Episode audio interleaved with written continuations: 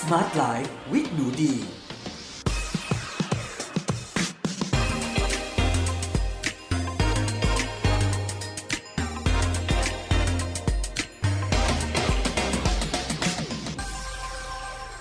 วัสดีค่ะ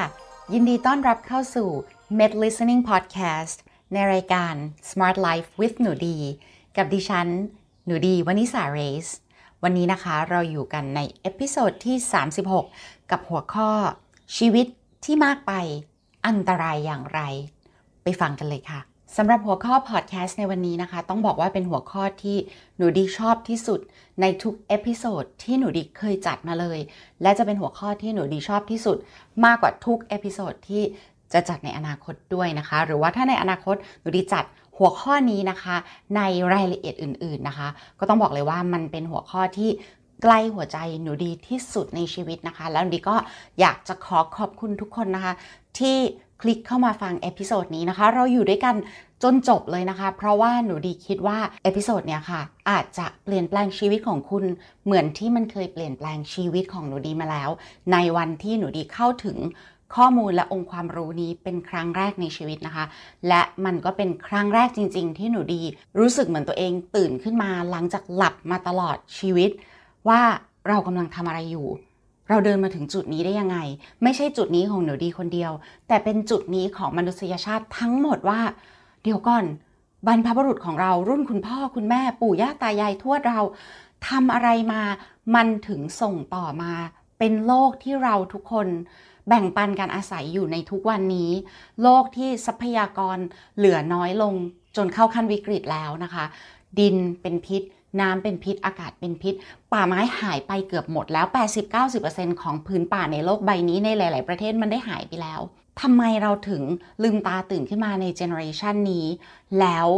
มันแทบไม่เหลืออะไรเลย แล้วโครงสร้างที่เรากำลังใช้ชีวิตอย่างสะดวกสบาย และมีความสุขหรือทุกข์ก็ไม่รู้ในทุกวันนี้เนี่ย มันเป็นโครงสร้างปัจจัยความสะดวกสบายพื้นฐาน ที่มันกำลังทำลายบ้านที่เราอยู่อาศัย และหนูดีเองกำลังจะเป็นคุณป้า น้องสาวแท้ๆของหนูดีเลย ตั้งครรภ์เตรียมจะคลอดหลานคนแรกของบ้านของเรา และเด็กทุกคนที่จะคลอดในปีนี้ จะเป็นเด็กที่ต้องเกิดมาเผชิญกับทุกวิกฤต ไม่ว่าจะเป็นอาหารอากาศน้ำสารพัดสิ่ง เป็นวิกฤตที่เขาไม่ได้สร้าง และเขาไม่ได้ร่วมใช้ประโยชน์ในตอนที่เราสร้างวิกฤตนั้นขึ้นมา คนที่ตัดป่าไม้ในรุ่นก่อนหน้านี้2-3รุ่นเนี่ย เขาได้เงินได้กินได้ใช้ ไปเป็นร้อยปีแล้ว หรืออย่างใกล้ๆสุดก็ 40-50 ปี ที่มีการตัดไม้ทำลายป่าอย่างมโหฬารมากเนี่ยก็ประมาณช่วงที่มันงวดมากๆ คือ 40-50 ปีที่ผ่านมา แต่คนที่ตัดไปรุ่นแรกประมาณร้อยปีที่แล้ว เขาใช้ไปแล้วเขากินเขาใช้เขาตายไปแล้ว แต่คนที่รับผลก็คือคนในรุ่นถัดมาที่ไม่ค่อยได้ประโยชน์ แต่เด็กรุ่นที่จะเกิดในปีนี้เนี่ยละค่ะที่เป็นรุ่นที่จะต้องรับผลกระทบเต็มๆเลย แต่ว่าไม่ได้อยู่ร่วมสร้างวิกฤตนั้นขึ้นมาในตอนต้นเนาะเพราะฉะนั้นนะคะในวันนี้นะคะดิอยากจะบอกว่าถ้าใครฟังมาถึงตรงนี้นะคะ อยากขอแนะนำหนังสือเล่มหนึ่งมาก ๆ เลยเป็นหนังสือแปลค่ะที่หนูดีดีใจมากที่มีคนนำมาแปลเป็นภาษาไทยแล้วนะคะ เป็นหนังสือที่คุณจะอ่านได้ทุกบท คุ้มค่าเงินในทุกๆบทค่ะ และเป็นหนังสือที่เล่มไม่ใหญ่ แต่ว่าเปิดหูเปิดตาจริง ๆ ค่ะ reference ของเราในวันนี้นะคะ มาจากหนังสือภาษาอังกฤษที่มีชื่อว่า The Story of More แปลเป็นไทยว่ามากไปไม่ยั่งยืน หน้าปกนะคะเขียนว่า ทุกการบริโภคของเราส่งผลถึงวิกฤตโลกร้อนอย่างคาดไม่ถึง แล้วคุณจะรู้ว่าเรื่องใกล้ตัวอย่างการขับรถให้น้อยลง หรืองดกินเนื้อสัตว์สัปดาห์ละวัน มีพลังมหาศาลพอจะเปลี่ยนโลกได้ค่ะ อันนี้นะคะผู้เขียนนะคะคือคุณ Hope Jaren แล้วก็แปลเป็นไทยนะคะ โดยคุณเขมลักษ์ดีประวัติค่ะ เป็นของสำนักพิมพ์ อมริน How to นะคะ เล่มละ 225 บาท เป็นหนังสือใหม่นะคะ เพราะฉะนั้นสามารถหาได้ไม่ยากจนเกินไปค่ะ ประวัติผู้เขียนก็น่าสนใจมากเลยค่ะ เขาเป็นอาจารย์นะคะ ที่สอนในสหรัฐอเมริกา สอนด้านนี้โดยตรงเลย และเป็นนักเขียนที่โด่งดังมากนะคะ คุณโฮปเจเรนถึงขั้นว่าเป็นนักเขียนที่บารักโอบามานะคะ ประธานาธิบดี อดีตประธานาธิบดีสหรัฐอเมริกาเนี่ยเอ่ยปากชมว่ายอดเยี่ยมมากๆเลยค่ะ อาชีพหลักของเธอนะคะ เป็นนักวิทยาศาสตร์ค่ะ และเป็นเจ้าของ 3 รางวัลนะคะ Fulbright แล้วก็ยังเป็นผู้หญิงคนแรกในโลกนะคะ ที่คว้ารางวัลอันทรงเกียรติในวงการวิทยาศาสตร์นะคะ ได้ถึง 2 รางวัลเลย นั่นคือ Donaf Medal นะคะ แล้วก็อ่านหนูดีท่านหรืออ่านผิดต้องขอโทษนะคะ Maisel w a n e หรือ Maisel w a n e Medal เนาะเขินอยู่บางทีภาษาอังกฤษเราก็ไม่ได้อ่านได้เป๊ะนะคะทุกอัน ทีนี้เนี่ยค่ะ หลังปกเนี่ยเขาบอกว่า โลกนี้มีทรัพยากรให้เราเพียงพอแต่เราต่างหากที่จัดสรรปันส่วนไม่เท่าเทียมค่ะ ความมากความเยอะของมนุษย์เนี่ยนำพาโลกมาถึงจุดนี้ได้อย่างไร และที่สำคัญที่สุดที่หนีชอบมากเกี่ยวกับเล่มนี้นะคะ ก็คือเขาพูดว่าเราควรต้องทำอะไรไป นับจากนี้ค่ะ หนังสือเล่มนี้นะคะ เป็นหนังสือที่พูดถึงโลกร้อนได้แปลกใหม่ที่สุดอันนึงเลยนะคะ แล้วก็นักเขียนนะคะ เขาจะพาเราย้อนไปถึงอารยธรรมเมโสโปเตเมีย ทุ่งข้าวโพดอันกว้างใหญ่ไพศาลขยะที่เราทิ้งลงไปปลาที่เรากินเข้าไปพลังงานที่เราใช้นะคะ และอีกมากมายไปจนถึงขั้นว่า พูดถึงโลกในยุคที่มันกลายเวลาได้ยินคำว่า fossil fuel คือน้ำมันเชื้อเพลิงใช่ไหมคะตรงนี้ก็คิด เฮ้ย มันเป็นฟอสซิล มันเป็นฟอสซิลยังไงเหรอ ฟอสซิลมันกลายเป็นน้ำมันอะไรยังไงเขาอธิบายชัดเจนเลยค่ะว่ามันมา มาจากมหาสมุทรอันไหนมันมาจากป่าอันไหนมันทับถมกันลงไปกลายเป็นน้ำมันที่แทรกอยู่ในชั้นหินยังไง แล้วเราเอาการที่เราขุดมันขึ้นมาใช้เนี่ยมันส่งผลเสียยังไงบ้าง และเราจะแก้ไขได้อย่างไร อันนี้ดีชอบมากๆเลยค่ะ เขาพูดถึงว่าเวลาที่เราอ่านเนี่ยค่ะเรื่องราวทั้งหมดจะค่อย ๆทำให้เราเข้าใจอย่างถ่องแท้ว่าตัวเราเองเนี่ยแหละ ที่ทำให้ภูมิอากาศโลกเปลี่ยนแปลงได้อย่างไร และโลกร้อนในวันนี้มันวิกฤตแค่ไหนดูดีว่ามันสำคัญมากนะที่เราจะต้องรู้ว่ามันวิกฤตแค่ไหน เราจะได้ทำตัวถูกว่าเราควรทำตัวอย่างไรนะคะ เพราะฉะนั้นโอ้ยไม่รู้จะเริ่มต้นจากตรงไหนก่อนดีเลยคุณผู้ฟัง เพราะว่าอันนึงที่สำคัญที่สุดนะคะ ก็คือว่า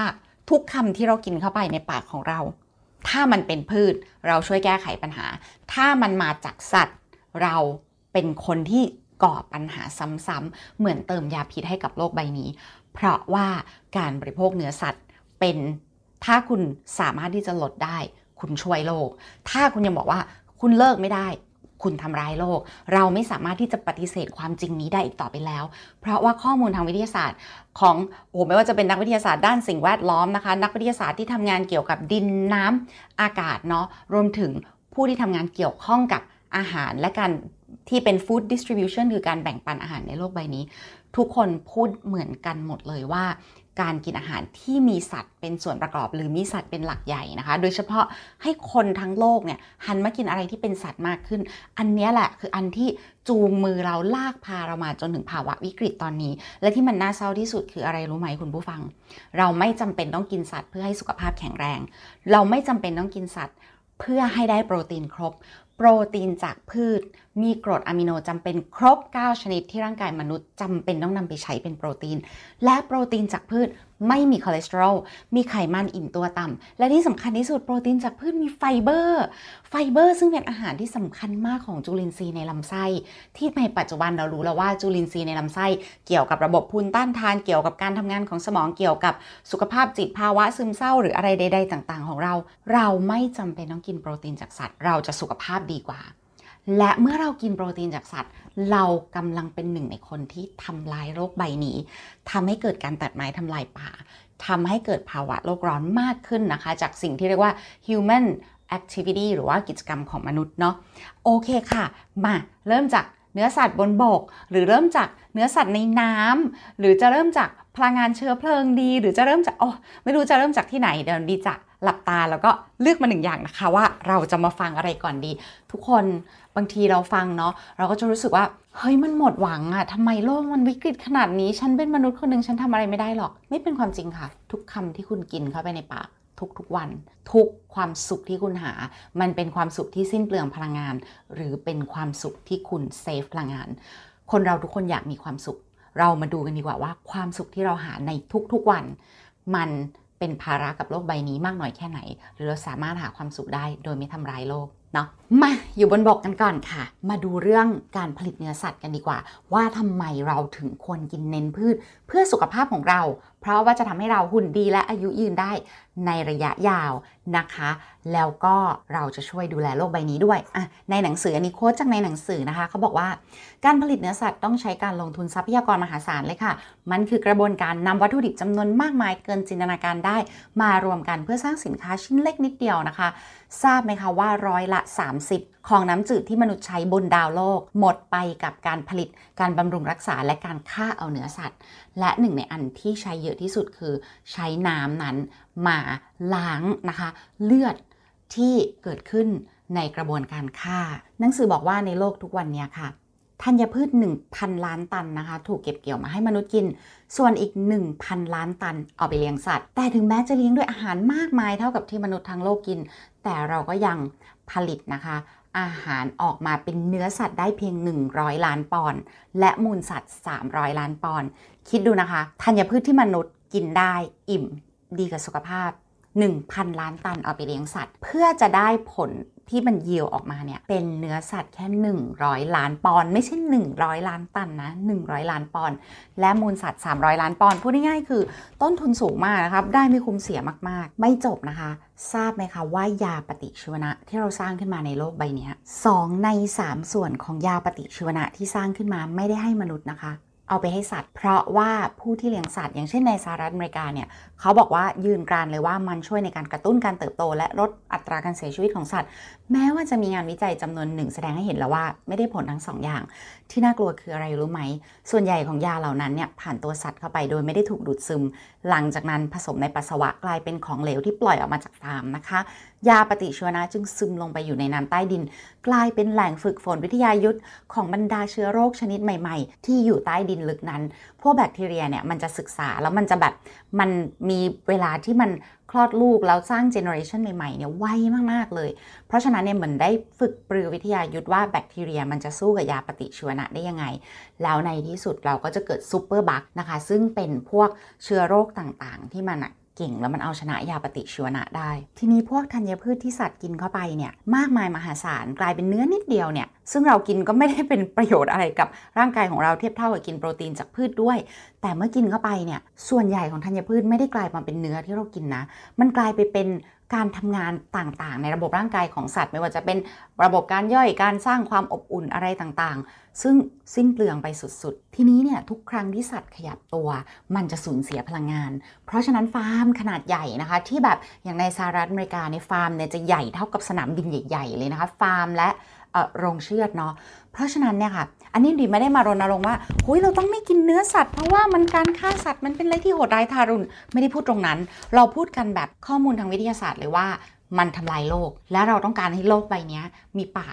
มีน้ำ มีอากาศที่สะอาด มีน้ำบริสุทธิ์ มีดินที่ดี เพื่อให้มนุษย์สามารถมีชีวิตอยู่ได้อย่างมีความสุขและปลอดภัยไม่เป็นพิษมากจนเกินไปเนาะจะบอกว่า episode นี้ดิจะไม่พูดในเชิงว่า veganism ที่แบบว่าโหการฆ่าสัตว์นี่มันแบบสัตว์มันมีความรู้สึกหรืออะไรนะเราเอาแบบข้อมูลวิทยาศาสตร์ ในเรื่องของการบริหารจัดการทรัพยากรล้วนๆเลยนะคะ ทีนี้เนี่ยค่ะ กรงในปัจจุบันเวลาเลี้ยงสัตว์เอามาฆ่าให้มนุษย์กินเนี่ยค่ะกรงเนี่ยจะถูกออกแบบให้สัตว์อะเขาแทบขยับไม่ได้คือเขาไม่สามารถหมุนตัวได้เลย เพื่อให้เขาอะเซฟพลังงานไว้เนาะทีนี้เนี่ยค่ะพอมเป็นอย่างนั้นเนี่ยไม่ว่าเราจะทำทุกอย่างเนี่ยค่ะแต่ว่าเราใช้ธัญพืช 6 ปอนด์ก็ยังได้เนื้อสัตว์แค่เพียง 1 ปอนด์ซึ่งอันนี้คือกฎของธรรมชาติเราไม่สามารถที่จะ ทำได้ดีกว่านี้แล้ว เพราะว่าเราได้ออกแบบร่างกายของสัตว์ในปัจจุบัน ให้ให้เนื้อเรามากที่สุด เท่าที่กระดูกสันหลังของเขาจะรับไหวแล้วนะคะ ในหนังสือเนี่ยเขาพูดน่าสนใจมาก เขาบอกว่าถ้าคนอเมริกันทุกคนลดการกินเนื้อแดงและสัตว์ปีกลงครึ่งหนึ่ง คือจาก 4 ปอนด์เป็น 2 ปอนด์ต่อสัปดาห์ก็คือเหลือประมาณแบบ สัปดาห์ละแบบ 1 กิโลกรัมกว่าๆ หรือประมาณ 1 กิโลกรัมเนาะ เราจะมีธัญพืชมาให้ได้ใช้ในโลกใบนี้อีก 150 ล้านตัน ซึ่งการกินน้อยลงประมาณเท่านี้ไม่ได้น้อยแบบจนทนไม่ไหวนะ คนบรรพบุรุษเราในอดีตก็กินน้อยกว่านี้ หรือกินเท่านี้เนาะ ทีนี้เนี่ยค่ะ แค่เราทำเท่านี้คนจำนวนมากในโลกนี้ ก็จะมีอาหารที่เป็นธัญพืชที่ดีกับสุขภาพมากกว่าเนื้อสัตว์มากินได้แล้ว สิ่งที่น่าสนใจมากคืออะไรรู้ไหมคะ หนังสือพูดถึงประเด็นเพราะมันเขียนในอเมริกาเขาพูดว่า ถ้าหาก 36 ประเทศในองค์การเพื่อความร่วมมือและพัฒนาทางเศรษฐกิจ คือหรือ OECD นะคะ ซึ่งรวมถึงอเมริกาเหนือยุโรปอิสราเอลออสเตรเลียนิวซีแลนด์ญี่ปุ่นเนี่ยร่วมกันบริโภคเนื้อสัตว์ลดลงครึ่งหนึ่ง ปริมาณผลผลิตธัญพืชของโลกจะกระโดดขึ้นมาร้อยละ 40 พูดง่ายๆคือถ้าคนในกลุ่ม OECD นี่ยค่ะ หัดนิสัยการกิน plant based whole food เพิ่มขึ้นอีกแค่หนึ่งมื้อต่อสัปดาห์เนี่ย เราจะมีธัญพืชเหลือเพิ่มเป็นอาหารให้กับผู้คนที่หิวโหยในโลกใบนี้อีก 120 ล้านตัน และทราบไหมคะว่าในปัจจุบันนี้นะคะ แม้กระทั่งในปัจจุบันนี้ยังมีคนที่อดอาหารได้แคลอรี่ไม่เพียงพอต่อวันนะคะ และกำลังจะดำเนินไปสู่การอดตายเนี่ยยังมีอยู่อีก 800 ล้านคนค่ะ ทั้งหมดนี้มีทั้งเด็กนะคะ แล้วก็ผู้หญิงแล้วก็ผู้ชายค่ะ ทีนี้เนี่ยค่ะการที่คนเหล่านี้เนี่ยอดอาหารนะคะ มีอาหารกินไม่เพียงพอที่จะมีชีวิตรอดอยู่ได้เนี่ยไม่เกี่ยวข้องกับความสามารถในการผลิตของโลกใบนี้เลยนะคะ เราผลิตได้เพียงพอให้คนทุกคนในโลกใบนี้กินอย่างอิ่ม และมีชีวิตที่อุดมสมบูรณ์ได้ ถ้าทุกคนในโลกนี้หันมากิน plant based whole food หรืออย่างน้อยลดเนื้อสัตว์ให้มากที่สุด เพราะว่าอันนี้เนี่ยการผลิตเนื้อสัตว์สูบเอาธัญพืชที่มนุษย์กินได้ไปถึง 1 ใน 3 แล้วค่ะ และเนื้อหาที่น่าตกใจมากคือในทุกๆปีค่ะ เราสูญเสียร้อยละ90 หรือว่า 90%ของธัญพืชที่เราผลิตได้ทั้งโลก เอาไปเลี้ยงสัตว์เพียงเพื่อแลกกับเนื้อปริมาณนิดเดียว และมูลสัตว์ปริมาณมากๆนะคะ เพราะฉะนั้นในวันนี้ค่ะ ถ้าเราอะคิดแล้วเราตั้งใจที่จะ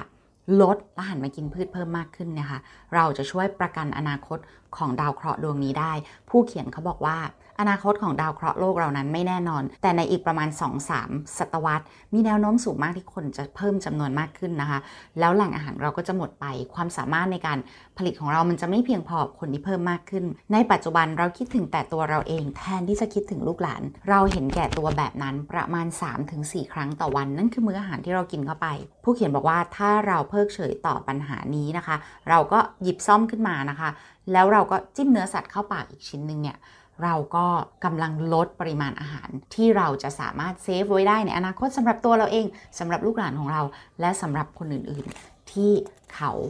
ใกล้จะอดตายอยู่ในตอนนี้ เรื่องการหาปลาหาปลานะคะแซลมอนก็น่าสยองมากเหมือนกันค่ะ เพราะปลาแซลมอนเนี่ยเมื่อก่อนต้องออกไปจับ แต่ในปัจจุบันเลี้ยงในกระชังนะคะ ในกระชังเนี่ย จากที่ผลิตได้ไม่กี่พันตัน คือในปีประมาณช่วงที่หนูดีเกิด คือประมาณแบบ 40 ปีที่แล้วเนาะ สิ่งที่แซลมอนแอตแลนติกที่ไปจับมาจากมหาสมุทรได้เนี่ย อยู่ที่ 13,000 ตันต่อปี ปัจจุบันนะคะ มาเป็น 3 ล้านตันจากการเลี้ยงกระชัง ปลาเลี้ยงกระชังเนี่ยทุกคน ทุกกระชังนะคะ ที่เลี้ยงปลาเป็นล้านตัวเนี่ย จะถูกสาดยาปฏิชีวนะ 14 ปอนด์ ยาขจัดเห็บหมัด 2 ปอนด์ ยานอนหลับ 20 ปอนด์ อาหาร 15,000 ตัน ขับถ่ายออกมาเป็นมูล 5,000 ตัน และพวกนี้นะคะ เขาจะต้องกินปลาที่เป็นปลาจากมหาสมุทรเปิด คือไปจับปลาในน้ำธรรมชาตินะคะมาเลี้ยงปลาในกระชัง ปลาในมหาสมุทรเนี่ยเมื่อถูกจับมาแล้วเนี่ยตากแห้งบดเป็นผงเอาไปเลี้ยงปลาแซลมอน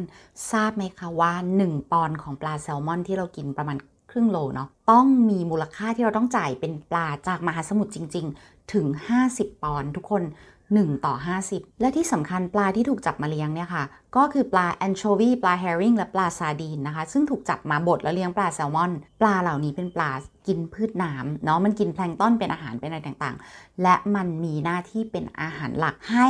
สัตว์ที่มีสายพันธุ์โดดเด่นมาก เช่นโลมาสิงโตทะเลและวานหลังค่อม เมื่อเราไปดึงปลามหาศาลออกจากมหาสมุทรเพื่อเอามาเลี้ยงแซลมอนในกระชัง เรากำลังไปปล้นอาหารจากสัตว์ ในทะเลที่มีคุณค่าต่อระบบนิเวศอย่างยิ่ง เราไปขโมยอาหารเข้ามาเนี่ย โอ้โห เราทำลายแบบว่ารากฐานของระบบนิเวศในทะเล และในปัจจุบันเราจับมาถึงขั้นว่า เราอาจจะใกล้ถึงจุดที่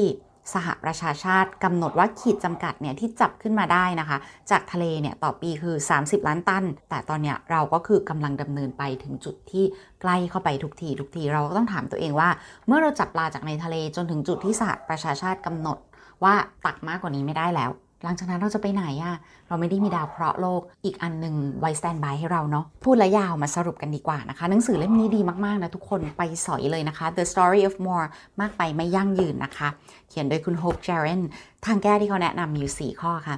ขั้นที่ 1 พิจารณาค่านิยมของตัวเอง ขั้นที่ 2 รวบรวมข้อมูล ขั้นที่ 3ทำให้กิจกรรมต่างๆ ของคุณสอดคล้องกับค่านิยมของคุณมากกว่าเดิมได้ไหม และขั้นที่ 4ทำให้การลงทุนส่วนตัวของคุณสอดคล้องกับค่านิยมของคุณ ได้หรือไม่ ค่านิยมนะไม่ใช่ค่านิยม อุ้ยเดี๋ยวก็พูดไม่ชัด เขาบอกว่าพิจารณาค่านิยมของตัวเองอะมาดูกันจัดเรียงลำดับนิดหนึ่งว่า ในชีวิตของเราเนี่ยอะไรที่สำคัญ อะความหิวโหยของคนในโลกอยู่ที่ในที่ลำดับเท่าไหร่ใน priority หรือว่าการจัดระเบียบความสำคัญในชีวิต การสูญพันธุ์ของสิ่งมีชีวิตในโลกใบนี้ ซึ่งสูญพันธุ์ตลอดเวลาและเรากำลังดำเนินเข้าสู่การสูญพันธุ์ครั้งที่ 6 ของโลกใบนี้นะคะ เราอาจจะสูญเสียสิ่งมีชีวิตทุกชนิดในโลกใบนี้ เหมือนตอนที่ไดโนเสาร์ตายเนาะถ้าเรายังไม่ตั้งสติแล้วถามตัวเองว่า ความสุขของฉันทุกวันนี้ มันได้มาแลกกับการทำลายโลก หรือเราได้มาพร้อมกับดูแลรักษาโลกเนาะอะดูต่อค่ะ เราความสำคัญการมีสภาพแปลกประหลาดของลมฟ้าอากาศ พลังงานสีเขียวมลภาวะในมหาสมุทรสิทธิของสัตว์การขนส่งสาธารณะการสึกกร่อนของชายหาด อ่านกลางวันที่ทำให้สุขภาพดีอุทยานแห่งชาติการทำฟาร์มผักออร์แกนิกขั้วโลกที่ร้อนมากขึ้น ทุกอย่างเนี่ยมันเป็นประเด็นที่สำคัญหรือไม่สำคัญเราคิดเราตั้งสตินะคะ เสร็จแล้วเนี่ยหนูดีเอง เลิกกินเนื้อสัตว์ หรือว่าเลิกกินน้อยลงจนแบบแทบไม่เนื้อสัตว์นี้แทบจะไม่เป็น 1%ของอาหารที่หนูดีกินแล้วยกเว้นไปสังสรรค์ไปเจอผู้หลักผู้ใหญ่เนาะหนูดีถือมันสำคัญมากพอที่ดีจะเปลี่ยนแปลงตัวเอง ขั้นที่ 2 รวบรวมข้อมูลค่ะทีเนี้ยหนูดีก็ทำไปแล้วอันนี้ ดูเลยข้าวของนิสัยส่วนตัวชีวิตส่วนตัวของคุณ ต่อต้านค่านิยมของคุณหรือเปล่า ขับรถอะไรไปทำงานขึ้นเครื่องบินบ่อยหรือเปล่า กินน้ำในขวดพลาสติกหรือเปล่าเสื้อผ้าที่ซื้อมามันทำลายโลกใบนี้หรือเปล่า เรายังเราพก กล่องใส่อาหารพกขวดพกอะไรหรือเปล่าอะเราอนุรักษ์ไฟฟ้าไหมเราใช้น้ำประหยัดหรือเปล่าอืมนะคะ ขั้นที่ 3 มาจัดระเบียบชีวิตใหม่ ว่าชีวิตของเราทำให้โลกใบนี้ดีขึ้นหรือแย่ลง เราหาความสุขจากอะไรดีก็แบบโอเคดีชอบกินละดีกินพืชผักมา 3 ปีดี happy สิ่งที่ดีทำในทุกวัน มันสอดคล้องกับความเชื่อและสิ่งที่ดีเห็นความสำคัญของโลกใบนี้นะคะ แล้วก็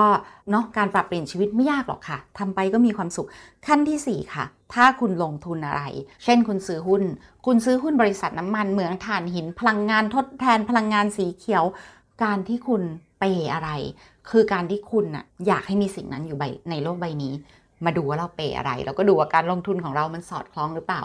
เราสามารถหาเงินได้ค่ะ จากการลงทุนในธุรกิจที่ทำดีกับโลกใบนี้เนาะโอเคเลยค่ะ นี่เป็น episode ที่ยาวที่สุดอันนึงที่ดิเคยจัดมาเลยนะคะ ใน Med ของเราเนาะแต่ว่าหวังว่าจะเป็นประโยชน์กับทุก ๆ คนนะคะ อืม นี่เป็นเรื่องที่ดิคิดว่าสำคัญมาก ๆ และสำคัญกว่าทุกเรื่องในโลกใบนี้สำคัญกว่าทุก ๆ อย่าง เพราะการที่เราเดินมาถึงจุดวิกฤตตรงเนี้ย เพราะบรรพบุรุษก่อนหน้านี้ของเราไม่ได้มองไกลร้อยสองร้อยสามร้อยปีว่าตอนผลิตพลาสติกขึ้นมา เราจะกำจัดมันยังไง ตอนที่ขุดน้ำมันดิบขึ้นมา เราจะทำให้เกิดภาวะโลกร้อนหรือเปล่า ตอนที่โปรโมทให้คนหันมากินนมวัวและเนื้อสัตว์เยอะขึ้น ได้ดูหรือเปล่าว่าวัวปล่อยก๊าซมีเทน ซึ่งเป็นก๊าซเรือนกระจกนะคะ เขาไม่ได้คิดไกล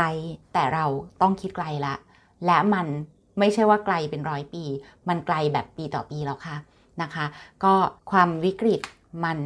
อยู่รอบตัวเราแล้ว เราไม่สามารถจะหนีจากมันได้อีกแล้ว และในวันนี้นะคะ เป็นวันที่เราทุกคนต้องลุกขึ้นมาหาความรู้ค่ะ เราต้องตั้งสติค่ะ เราต้องไม่ให้ผู้ผลิตสินค้า ที่ทำลายโลกใบนี้มอมเมาเราว่าสินค้าของเขามันดีกับเรา แต่ในขณะเดียวกันมันทำลายโลกนะคะ เราต้องหาข้อมูลของตัวเราเอง และเราต้องตัดสินใจบนพื้นฐานของข้อมูลทางวิทยาศาสตร์ว่าอะไรที่ดีกับโลกใบนี้ในระยะยาวเนาะเรามาเป็นเพื่อนร่วมเดินทางไปในโลกที่ดีขึ้น เขียวขึ้น สะอาดขึ้นนะทุกก้าวในชีวิตของเราต้องเป็นก้าวที่ทำให้โลกใบนี้ดีขึ้น ขอบคุณนะคะที่ฟัง episode นี้มาถึงตอนนี้กับหนูดีเดียขอเชิญชวนทุกคนนะคะ ให้ หันมาปรับชีวิตของเราหนูดีเองตั้งแต่หาข้อมูลตรงนี้ และมีการปรับเปลี่ยนชีวิตหนูดีมีความสุขมากขึ้น ถึงแม้ดีจะกังวลว่า แล้วในที่สุดอารยธรรมมนุษย์จะไปมีจุดจบตรงไหน เราจะถูกน้ำท่วมไปหมดไหมนะคะ จากภาวะที่น้ำแข็งขั้วโลกละลาย เราจะทำให้อากาศเป็นพิษน้ำเป็นพิษ จนเราไม่สามารถมีชีวิตอยู่ได้หรือเปล่า แต่ในวันนี้หนูดีเปลี่ยนแปลงชีวิตตัวเอง แล้วดีก็ตอบตัวเองเลยว่าอย่างน้อยดีทำในชีวิตของดี แล้วดีพยายามจะเอาข้อมูลนี้แชร์ให้ทุกคนได้ฟังมากขึ้น เนาะก็ขอให้ทุกคนนะคะหาข้อมูลแชร์ให้คนอื่นๆ ได้รับรู้และเรามา อย่างน้อยเปลี่ยนแปลงในชีวิตของเราค่ะ วันนี้ขอบคุณนะคะที่ติดตาม